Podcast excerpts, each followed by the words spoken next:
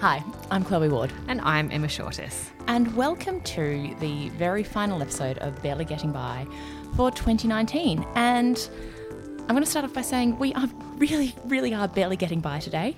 Um, Emma and I have been beset by technical issues this week, which is why we haven't got our British election update out to people so yet. Um, also, because it's burning hot in Melbourne today, we're actually doing this at Emma's house. So our production team has very kindly loaned us the portable podcasting equipment. Big I risk on their part, I I, think. I, I don't know why they trust us so much. Um, we are sitting in Emma's living room. We have baby Viv snuffling over Emma's shoulder. Um, we have a very brightly lit Christmas tree in the corner. Um, so yeah, we're going to kick this off. It's probably going to be a bit loose, um, but I would say the one. This was intended as a wrap up of the British election last week, but a couple of things have happened in the meantime. First of all, Donald Trump has been impeached. he has. Second of all, J.K. Rowling has been cancelled as of this morning. That's right. That that is big big news for us this morning. JK is definitely cancelled. Yes, and we kind of we backed off from talking about J.K. Rowling in our episode about fiction a few weeks ago. I think just because it would have been too time consuming. Yep. Um, but yeah, J.K. Rowling, as of this morning, has basically, if anyone didn't know it already, outed herself as a trans exclusionary radical feminist. She absolutely has. JK Yeah. is definitely a TERF. Yeah, so that's I look. I think um, the internet already has a lot to say about that, and I think we're also going to talk a little bit about how quickly the internet does jump to have a lot to say about things today in this episode. Yeah. I would just say, you know, for anyone who doesn't under, who doesn't know about J.K. Rowling's sudden and un, unasked for intervention in um, a court case where a woman was suing basically for unfair dismissal over her extremely bigoted remarks about right. trans women. There's J.K. Rowling. She stepped in and she's you know said, oh, you know, men are men, women are women, blah blah blah. I think that my the disagree, you know, J.K. Rowling can believe what she wants. She doesn't get to be a dickhead about it. Yeah, I totally agree. So, in the spirit of uh, Christmas and total disorder, we have now been joined by Clara, Emma's elder daughter, who has promised to sit very quietly while we're while we're recording. But don't be surprised if we get some little interruptions Yep. during during this session, which will be absolutely welcome. Clara, I'm sitting here smiling at her, so she doesn't feel like she's too alienated from this whole process. It's very strange for her too. Um, okay, so British election. That's right. So we left you in the last episode with Chloe's kind of, I guess, loose prediction historian guess at what might happen. And one of those guesses was a Tory victory, a conser- victory for the Conservatives, but perhaps not by quite as much No, as they won by in the end, right? No. So, so Chloe, tell us what happened. so what from my perspective, or Yeah, but Yeah, so I had a bit of a shock on Friday morning when that exit poll came out because I think the day before, and I, oh, damn it, I, I'd put this on radio and everything. I'd said that the Tories were going to have like a 20 to 30 seat majority, and then they came through, and I think they won by about 60. yeah, Yeah, 60 seats. So it was an absolutely decisive victory for Boris Johnson and his government, and you know has been seen as a vindication of the position they took to the election, which was that they would get Brexit done. Um, a lot of the media focus in the past week has been on what this means for the Labor Party, and we can talk about that a little bit. Um, but I think one thing I'd like to highlight, which no one seems to be really talking about now, is that Brexit isn't done. Even when Britain leaves the EU on the 31st of January, there are still going to be trade negotiations going on in parallel with the EU and with the US, which I think are going to be much trickier than Boris Johnson likes to make out. A couple of things also about what this election means for Britain is Boris Johnson went to the elect- went to the electorate with this promise of governing as a one nation Tory. And for those of you who aren't historians who are way too invested in this, um, that means that one nation Toryism is a strand and a tr- tradition within the Conservative Party that sees the Conservatives as quite a paternalistic party that does look out for things like, especially the social welfare of yeah of the public. So, for instance, it's in the name of one nation Toryism that the that the Conservative Party could get behind the NHS when that was when that was formulated in, in the late 1940s. So Boris Johnson went to the electorate this time on you know a one nation platform. He promised to you know he promised all he made a lot of promises on workers' rights. He's already rowing those back. Okay. Already? Already. So the revised withdrawal agreement, which is the you know basically the transitional arrangements that have to get through Parliament in order for Britain to leave the EU. He has now rode back on what he was promising in October in the version that was voted on earlier with regard to workers' rights. Right, and I guess he can do that because he now has a rock solid majority. Exactly. So he has no need to court disaffected Labor MPs or even the even the Democratic Unionist Party. He has his majority and he'll be able to get through basically any legislation he wants. Okay, and so when when you say a, a kind of one nation Tory party, that immediately makes me think, you, you know, when they say when you say Conservatives gover- governing for all Britons, it's a certain type of Britain we're talking about, yes, isn't it? yes, and that's the other side of it, which I. I'm a little bit surprised has gone somewhat under remarked in the press, I think, because everyone's a bit too scared to address it. And that's race. So during the campaign, Johnson and the Conservatives were definitely definitely pandering to a certain stereotype of working class Englishness, not Britishness, Englishness, which is you know this sort of burly masculine man who works you know works a, a manual trade. Okay, the equivalent to the Yeah. like auto worker in Detroit. Exactly. Trope, Yeah, the auto worker in Detroit or the FIFO worker in Queensland. Yep. Um, and while race wasn't necessarily mentioned in the campaign, in fact, the Tories were quite quite, quite keen to argue that they were the, they weren't a party of racism because they were using the anti-Semitism smear that's been cast against Jeremy Corbyn throughout the campaign. Race is part of it. So the flip side of that working class stereotype is an other that is not part of Boris Johnson's Britain. Okay, so so is that does that help explain this kind of astounding victory? in part. And I think that, again, I, I'm, I'm quite glad that we've had all these technical issues this week because it means that I'm probably talking a little bit more calmly and rationally than I would have about five days ago. Um, I think that race is absolutely part of the story, and it's a part of the story that has not been dealt with in any detail. And I think that people are scared to deal with it at the moment. But then there are the wider issues, mainly for the Labor Party, which is how did they lose the, the uh, large sections of the north of England and the Midlands? Okay, because there was supposed to be a kind of red wall that was, you know, unbreakable. Is- is that so right? Red Wall. It sounds very Game of Thrones, doesn't it? It does actually. Um, yeah, so when people talk about the, the red wall in the north and the Midlands, they're referring to seats that cut across the north, that some of which have you know been held by the Labor Party for 50 to 100 years. We're talking about seats that include communities that were devastated by Thatcherism, and they were seen, they, they very much are, do underpin any potential victory for the Labor Party. And for them, for the Labor Party to lose those seats and also to lose them by such big margins is an existential problem for the Labor Party. So that's kind of what has sparked off this latest round of recriminations, which people are probably reading about. Um, Jeremy Corbyn has stepped down. We now have Labor moderates coming out of well, he's stepped down. He's he's stepping down. He'll he'll lead the party through until they appoint a new leader.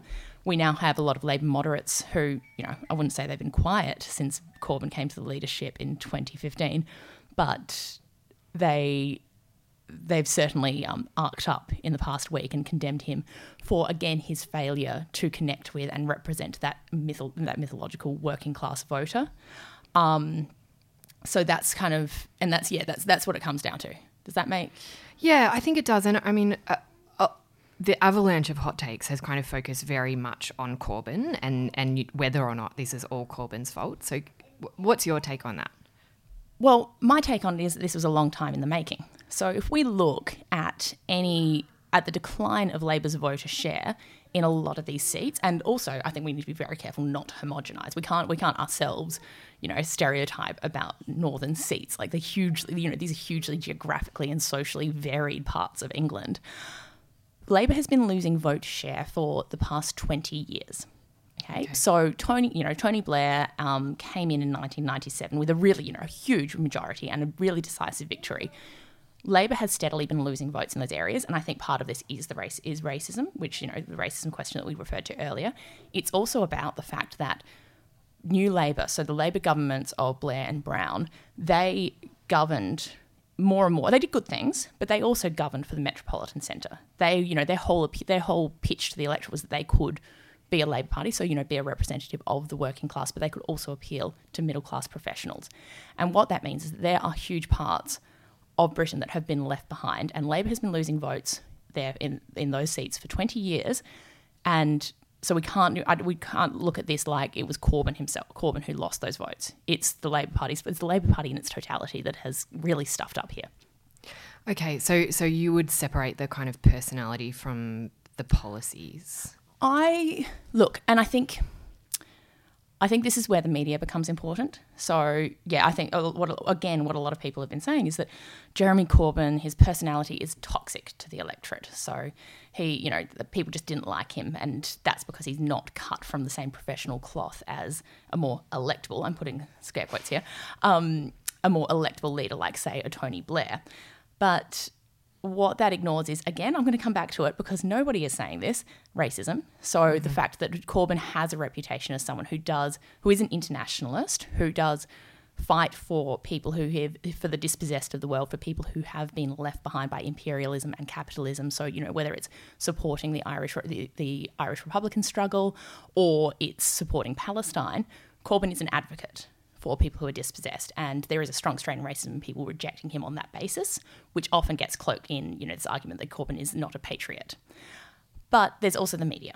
And the media has been the British media, and I'm talking about the BBC. I'm talking about the I'm talking about, of course, the tabloid press in the UK, which we know is notorious for, you know, I guess pushing the truth, stretching the truth. That's a, a, gentle way of putting it, I think. Yeah, really gentle way of putting it. I'm clearly much calmer than I was last week because I wasn't, yeah, I wasn't this this cool and collected.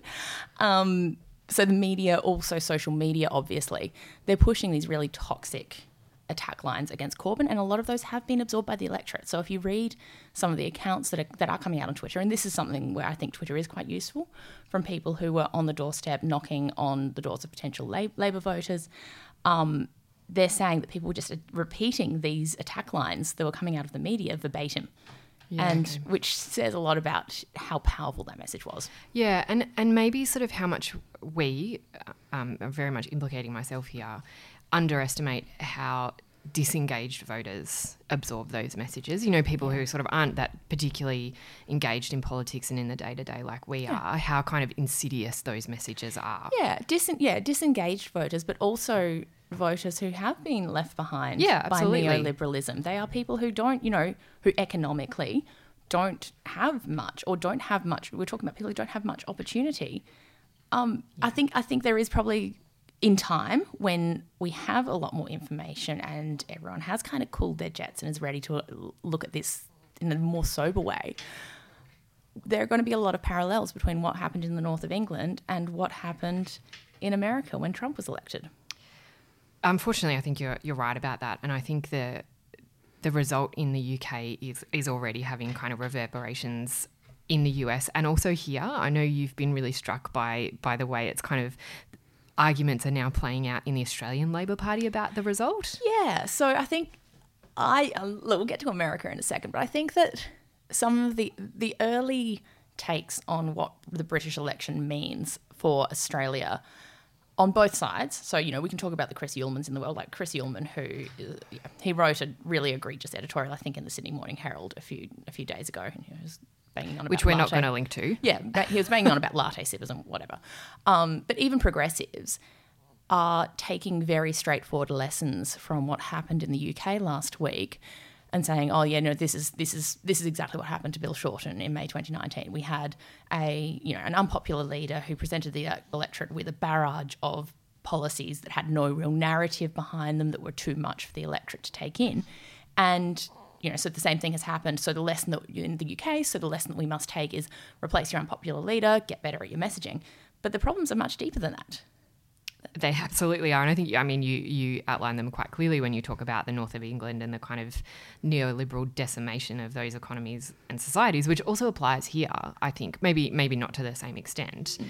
but but to take your only lesson to be you have to have an elect an electable leader, I think is quite concerning. What does that mean? What does an electable exactly. What does an electable leader mean? Because, and I, I definitely don't think that the centre has the answers.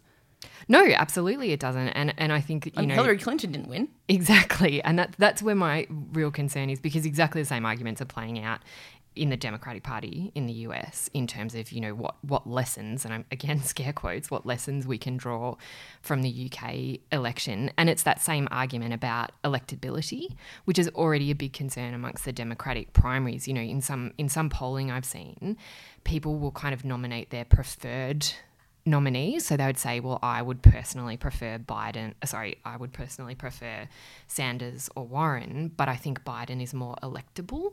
So you have this really interesting phenomenon where people are kind of worried about what this mythical white working class voter in Detroit or Michigan thinks rather than kind of what you want as a voter. And it, it has really interesting effects, I think. And that's my real concern because while there may be like actual legitimate lessons to come out of the UK that are relevant to the US, it's more about how those lessons play out kind of in people's minds. And so this idea that you have to have this electable leader who's a centrist, you know, you can't be too progressive because you can't bring voters with you. That's the big lesson that the, the so called centrists are taking out of this. Then becomes this kind of self fulfilling prophecy where you, you decide that this is what you've got to do in order to win. Which in turns means means you're decimated once again, much like Hillary Clinton was, you know, offering a kind of centrist platform. And I personally think, you know, if someone like Biden, who's the obvious centrist candidate, is nominated, the same thing happens again because centrists don't have anything to offer those disaffected voters either. So it's not about the actual lessons, but how the per- the kind of perception of the lessons plays yeah. out. Yeah, and also second guessing voters rather than listening to them. You know, and for all the horrible things, all the horrible, again, I'm saying it, racist things that voters will say, still not listening to them and not actually strategizing around what people are actually saying. Exactly, and I think changing minds and bringing people with you, you know, that that that work is hard and it takes a long time. you Yeah. know. And look, and I think that the biggest concern is that we don't have time. So No, 2020 we don't. election is now just around the corner. Exactly. And I, I think that's the kind of really scary thing because, I mean, certainly Trump and even Morrison are taking heart from Boris Johnson's victory, seeing, seeing parallels in their own political fortunes. And, you know, we've got another five years of, of Tories in the UK who are, who are not, you know, while they're better on climate than Conservatives here, you know, that it's not their priority. They're not kind of particularly worried Yeah, about and climate also- action. And also, Britain is a fairly small, like diplomatically, they're a big player, but in terms of emissions, they're not. Exactly. Yeah. That's right. That's exactly right. You know, the US potentially for and up for five more years of Trump. The same here, you know, unless the ALP get the act together, their act together, which doesn't seem like it's going to be a thing that happens.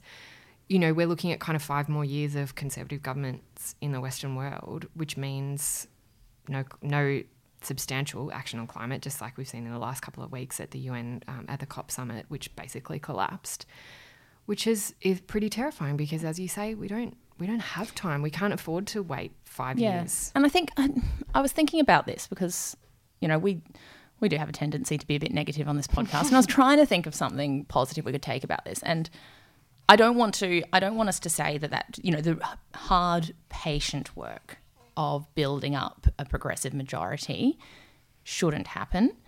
Um, but I think that if that does take time, if that takes five years or 10 years, then we're not going to be, with regard to climate, we're not going to be looking at a scenario where we're trying to, we're, we're trying to save. Like we're not, we're not looking, not looking at a, a scenario where we're trying to mitigate the very worst of climate change. We're actually going to be looking for a progressive adaptation to climate change. I think that's probably the reality of it, and that's the difference. Yeah, so it's not fair. worth not. It's not worth us giving up. We still have to keep working, not. but we're not going to be looking at in five or ten years' time. We're not going to be looking at how do we stop four degrees. We're going to, you know, a four degree temperature rise. We're going to be looking at how do we live with that, and how do we have a just and equitable way of living with that. exactly and i think being increasingly increasingly aware of the rise of things like eco-fascism which is what what i think we're already seeing where conservatives and the kind of far right pivot from outright climate denialism to basically a, a fascist approach which focuses on immigration, like stopping migration, the kind of idea of climate refugees and kind of locking down borders, which we know is already happening and will increasingly happen, I think, as the as the right turns to a kind of eco-fascism, which is both terrifying but something that we need to to fight against. And I think you're right about that's the, that kind of shift in strategy that we need. Yeah, I think this is probably a good time to move on to talking about impeachment. Fun. Happy, uh, merry impeachmas? Is that what you're Yep, saying? merry Yeah, impeachmas, everybody. Okay, so Em, I've been so consumed with British stuff and getting over my heartbreak. Um, really haven't caught up with impeachment. So tell me, what's what's happened? What's changed in the last couple of days? So actually, nothing has really changed. In a in a weird turn of events, actually, exactly what we thought would happen has gone ahead and happened which is which is not a thing that we can say very often at the moment. But basically, the House of Representatives, so the lower house, has voted on the articles of impeachment. So there were there were two articles impeaching Donald Trump. The first was for abuse of office, so the whole Ukraine phone scandal thing, and the second is obstruction of Congress, so Trump's refusal to comply with subpoenas, you know, refusing to allow people to testify, that kind of thing. So the House voted on those two articles, which were were pretty basic to be honest. You know, they they there's an argument that they could have gone harder and picked a number of other things to to add to the articles of impeachment, but they decided to go kind of fairly straightforward and simple. Both of those were passed easily by by significant majorities. In fact, I'm pretty sure I saw that it was the you know the highest vote share for articles of impeachment ever. Not that we have a huge data set to go off. Um, so Trump has been officially impeached. He's only the third president it's ever happened to. Go back to Johnson in the 1800s, and then Nixon, of course, wasn't impeached because they never got to a vote. He resigned first, and Bill Clinton was impeached by the House as well. So he's, he is only the third president in history that this has happened to, which makes it very significant from a historical yeah. point of view. Like it's a big deal to impeach a president. I think I've said this before. You know, we don't necessarily appreciate what a big deal it is from here, where we are pretty happy to just kind of off prime ministers fairly regularly. It's a, it's a pretty different system, and that office is held in in I guess, really high regard, and it's become a kind of almost godlike like status now. So it's a big deal. But at the same time, while it's kind of historically significant, I don't know that this actually changes anything. Yeah, because I look to cut a long story short, and I've seen a lot of infographics coming about of what you know saying, oh, what happens if Trump if this goes on to the Senate, blah blah blah. The Senate is not going to impeached. It's not going to. Is what's the term? Is it convict? So re- remove him from remove office. him from office. Yeah. So yeah. he has been impeached, and now it's up to the Senate to remove exactly. him from office if they find guilty. So, I'm, I'm keen. I'm interested in the terminology here. Yeah. People so, keep likening it to a court case it is effectively a court case. So the, the Senate runs a trial. The senators become jurors, for want of a better word, and the, the Chief Justice of the Supreme Court oversees the whole affair. John Roberts, who's kind of been seen as this as a swing vote, which is a kind of interesting little addendum, I think. But but having said that, the leader of the Senate, Mitch McConnell, has basically said he's not going to he's not going to run a proper trial. He's already decided the president is not guilty. Um, Lindsey Graham, who's another really prominent Republican senator, has said uh, he's not going to be a fair juror. Just just outright said it. So the Senate isn't isn't the slightest bit interested in running a proper trial. They won't. They're not going to call witnesses or anything like that. They want it over with as quickly as possible. So the Senate will, uh, you know, barring a, a, very dramatic shift in events, which of course I'm not ruling out, um, the Senate will just let him off, um, and he will can then go ahead and talk about how he's been exonerated. So yeah, I'm, the other thing I'm interested in is the timing of this and how this fits into the 2020 election cycle. So when will this? So when will this trial take place? So at the moment they're saying it'll happen in January. So it'll be over really quickly, which then frees up, I guess, it frees up the Republicans and Trump to start campaigning. That's, that's what really concerns me. So it's not going to happen. Trump comes out of it. Trump will say he's been vindicated. Yep and that does that that gives him a free run? I, th- I think it kind of does and, and a lot of people have been making this argument to say that you know it allows trump to talk about the witch hunt to talk about how he's been exonerated and that do nothing democrats are wasting everybody's time etc which sets him up for a re-election campaign i think. And and we've seen already it's it's energizing the base. He held a huge rally in in michigan as the as the vote was being held, and he's run, he's practicing running all these lines about the Democrats and and what they're trying to do to him. You know that it's a coup. They're trying to take down a duly elected president. Blah blah blah, which you know is kind of good fodder for an election campaign. So a lot of people are saying that the Democrats have kind of pulled the trigger too early, that they should have kept it in the House yeah. where they could control the narrative, you know, keep calling witnesses, keep this kind of slow drip of evidence, etc., etc. Whereas now what they've done is hand that narrative over to the Senate. Yeah, so So that was an option available to the Democrats. The Democrats could have drawn this out. Absolutely, they could have kept calling witnesses basically for as long as they as they like. So the the impeachment um, proceedings against Nixon, for example, went on for ages. Like I think it was more like twelve months that this trial, the, sorry, not trial, the investigation by the House went on.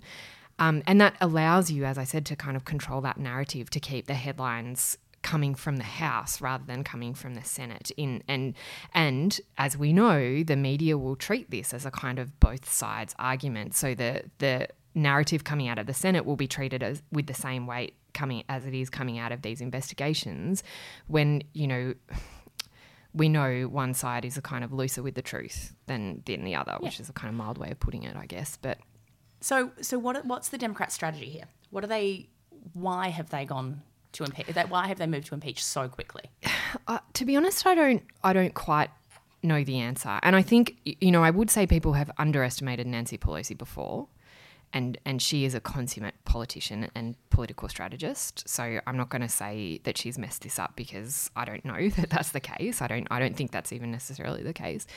I think the strategy is to get it over with and focus on a, focus on election campaigning to, to allow the focus to shift to to the Democrats and to policies. I think there's there's concern amongst Democrats that you can't just win by not being Trump and by focusing on Trump's corruption. You have to offer voters something else, which goes back to exactly what you were saying about the kind of neoliberal decimation of huge parts of the electorate in the US and focusing on what people actually need. So, talking about things like healthcare.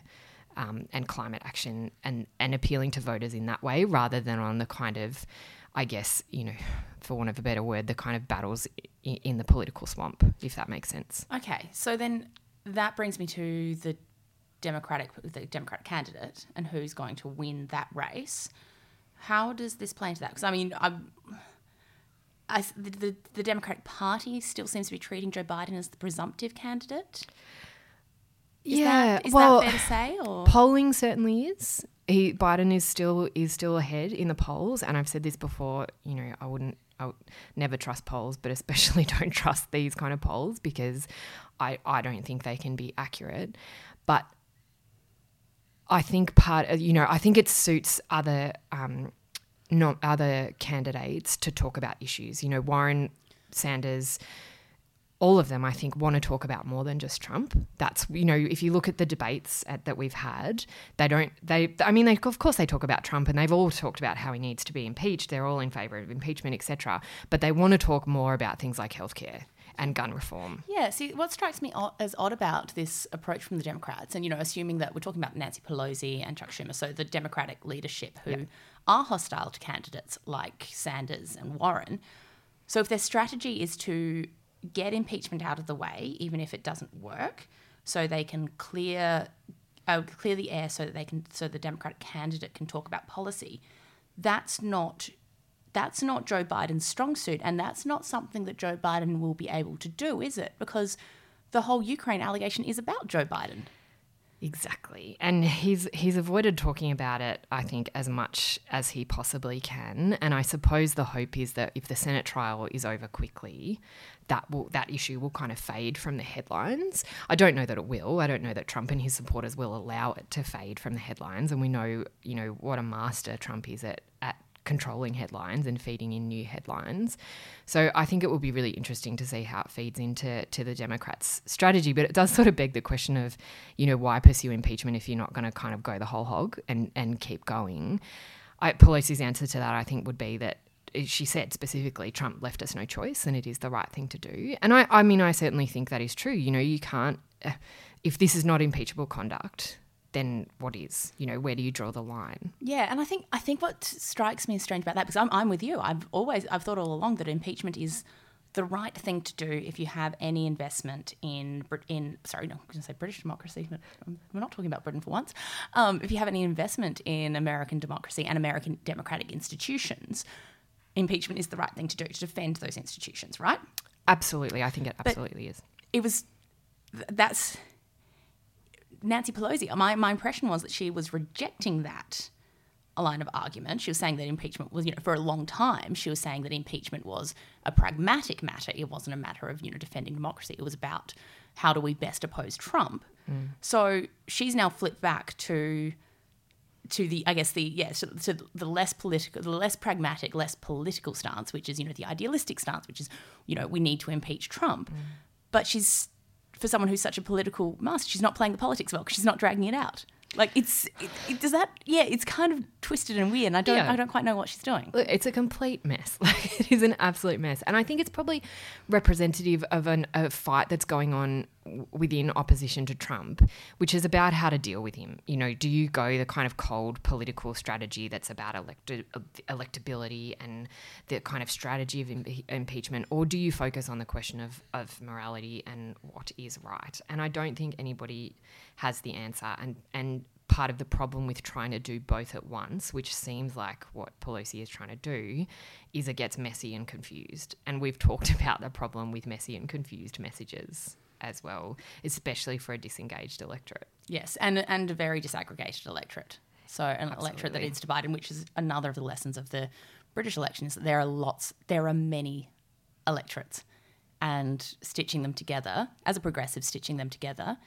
into something that can win an election is a really difficult ask. Hugely difficult. And I think when you add in the US context, extreme gerrymandering where seats are manipulated to, to suit Oh, Johnson Johnson's doing that in the UK now. Oh, cool. Because again, he's got that majority that he can do that, um, and also voter suppression. You know, you add, and there's been there have been renewed efforts, even just this week, at voter suppression in some states.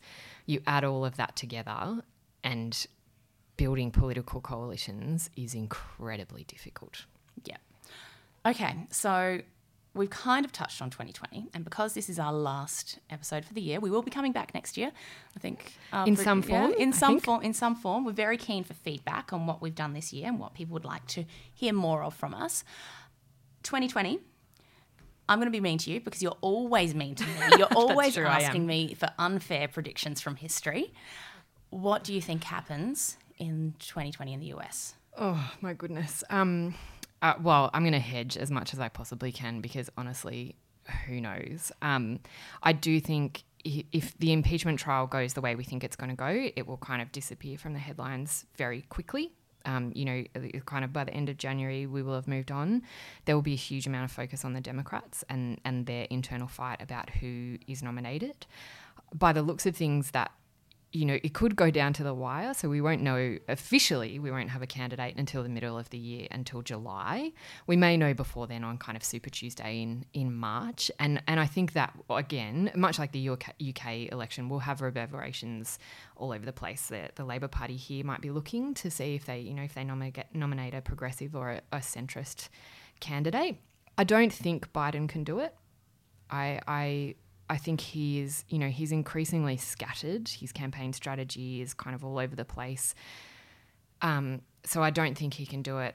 I don't know about Sanders. You know, I think the the established Democratic Party establishment is very scared of people like Sanders and, and Warren. That's why people like Mike Bloomberg are, are nominating themselves because they're worried about their cashola. Um, so I'm not, I'm not, I'm not even willing to predict who's going to win that nomination. I'm not, I'm not going to go that far. I'll be watching very closely. Okay. We'll be watching very closely. Yeah, yeah. So I haven't even answered what I think is going to happen in 2020. I do think Trump gets more unhinged. I, I don't. I don't think there's More? a scenario. Yep. I don't think there's a scenario in which he, you know, gets better rather than worse. I think if No. when when he's again scare quotes um, exonerated by the Senate, what what is there to stop him? Do you think? I think this is an interesting question for 2020. Do you think the media stops treating him like a rational actor? No. I, I think we've you know num- we've been hoping for that for for a long time, and, and the media is still grappling with with how to treat him. Um, no, I don't think they stop treating him like a, a rational actor. I think they keep fact checking him when, even when he's saying like just totally weird stuff. Like now you have to push a dishwasher button twelve times. He said that the other day. He's got this thing about how many times you have to flush a toilet. Like it, it is. I think it's getting more unhinged than that. Than the president talking about how many times you flush the toilet. Yes. Look. I, okay. Okay. So I think that's your, your one Yeah. certain prediction is Trump gets more unhinged. Yep. Great. Yep. Yay. Okay, your turn. Because I'm always mean to you, so I'm going to be mean again. What what happens in the UK in 2020? Well, Britain leaves the EU on the 31st of January. I think that's the easy one. Uh, I think the, it's going to be really interesting to watch over the next year what happens in those trade negotiations with the EU. So Boris Johnson has committed, and I think I can't. I, I'm still trying to keep up if he's trying to put into legislation or if he has put into legislation that that will, you know, that that those negotiations will be concluded by the end of the year. The end of 2020. The end of 2020. Okay, so this is this is uh, formulating. Is this the trade deal or formulating the whole relationship between the UK and the EU? Uh, again, I'm gonna have to look that up and put it in the show notes because that's yeah. But that's look, it's been. A, I know it's gone so far as the political promise to have the have a deal with the EU by the end of the year, which is something that he can leave somewhat deliberately vague. Um, I think even getting a trade deal in that time is going to be an absolute nightmare. Absolutely. Yeah, I mean, and getting the EU remaining EU states to agree to a position before then Yeah. is. Yeah. I think Britain's going to. I think Britain is going to find itself in a very weak position in those negotiations because it has. First of all, it's a very it's a very small economy compared with the might of the EU. Mm-hmm. Second of all, it doesn't actually have the expertise for trade negotiations because it actually devolved all those functions to the EU when it joined the EU in the 1970s. So I think that will be very interesting to watch. I also think that the the concurrent trade negotiations that they're going to be conducting with the US will be very interesting because the US and the EU are going to want very different things from Britain and they're not at all compatible. So the EU insists that if, if Britain wants to retain access to the single market, which is economically kind of the optimal position for Britain, then they're going to have to abide by the EU's rules on the level playing field, which is basically saying that the UK has to have the same environmental standards, the same work, you know, the same um, standards for workers' rights, all sorts of protections and legislation in place in order for, for it to get that deal from the EU. America doesn't want that. yeah, America wants the opposite. America wants exactly the opposite. It wants it wants unlimited access for its products and yeah, for its products and its standards, which are significantly lower than the EU's. So I think that Boris Johnson is in for a really rough ride as Prime Minister in 2020. I mean, I'm not wishing ill on the UK, but I certainly, you know, it, it could be quite satisfying to see him unravel in those in those things. But that's yeah, the you know last bit of my vindictiveness after this week's dramas. Um, yeah, so I think I think everyone needs to keep an eye on that. That's really important, um, and we'll also have ramifications for Australia because we'll also be conducting. Uh, trade negotiations. We are conducting trade negotiations with the EU, so looking to a free trade trade agreement with the EU, and Britain definitely wants to fast track negotiations with us now they're leaving the EU. So, in a weird way, we might stand to benefit. Po- I mean, possibly. I think more more likely we would from a trade agreement with the UK, and and I imagine that the Morrison government sees itself much more closely aligned with the Tory Yeah, government absolutely. than, than the EU. And there, look, there's already rumblings about the EU, that free trade agreement with the EU and the EU's climate provisions that you can't possibly include those, etc. So yeah, I've been reading some very interesting tweets from a number of EU diplomats. Yeah, Yeah, they're, they're- not they're- happy with us. No, and No. you know, rightly am so. Yeah. Exactly. Um, and I think that will only escalate, especially as right wing commentators get a hold of exactly what the EU is trying to, to get into this agreement. So I think focus will shift to Britain. And I, I mean, I guess economically we might benefit from that. But really, uh, most of the research shows that the economic benefits of free trade agreements are pretty minimal. You know, in terms of like ha- their overall that's- benefit, like of yeah. course there are specific sectors that benefit and specific people, but mostly that. Well, it's know, not the gonna- rest of us don't see that. It's not going to get us out of the imminent mess that we're in, which I think, you know, if, from our perspective and from the perspective of the last, you know, however many episodes of this podcast has been um, climate change. So, you know, the biggest the biggest threats facing the world today, I think, are climate change and the far right, Yep. and a trade no trade agreement is going to solve those. So, oh, oh, I've descended into pessimism again. Oh, it all it always happens. But I mean, for me, that's what you know. 2019 it has been bookended by fires. You we, we ended last year in California with some of the worst fires there in history. In the, with the Paradise fires, 85 people died, and we're ending this year with most of our country on fire. You Yeah, know, that is that is the year that was, and probably the year that is to come. Yeah, and I think you know the one thing to look out for as we end 2019 is to see whether that that brings about the transformative political moment that we've been waiting for for a long time. Fingers crossed. Fingers crossed. All right, so I think we might leave it here because I'm I'm here with a baby in my arms and I'm sweating like a pig. It's 40 degrees outside, hot baby. Like yeah. yeah. i think i think we're gonna wrap it up there so thank you so much for listening to us um, we also want to do a big shout out to our production team so to sarah who usually sits in the studio with us nodding along patiently and correcting our errors um, to amelia and darcy who helped us out in the first instance and everyone who's been on this journey with us Absolutely. And a big shout out to Amelia as well, who has just had her own little baby feminist. Matilda Joan was born a couple of weeks ago. So, congratulations to Amelia and big sister Grace as well. Thanks again for listening to the Barely Getting By podcast, and thanks to RMIT University for hosting and producing us. As we said, we'll be back next year in some form, and we really would love you to get in touch, as Chloe said, to tell us what you liked or didn't like about the podcast, and if there's anything in particular you'd like us to talk more about next year. So until then, Merry Impeachmas and Happy New Year.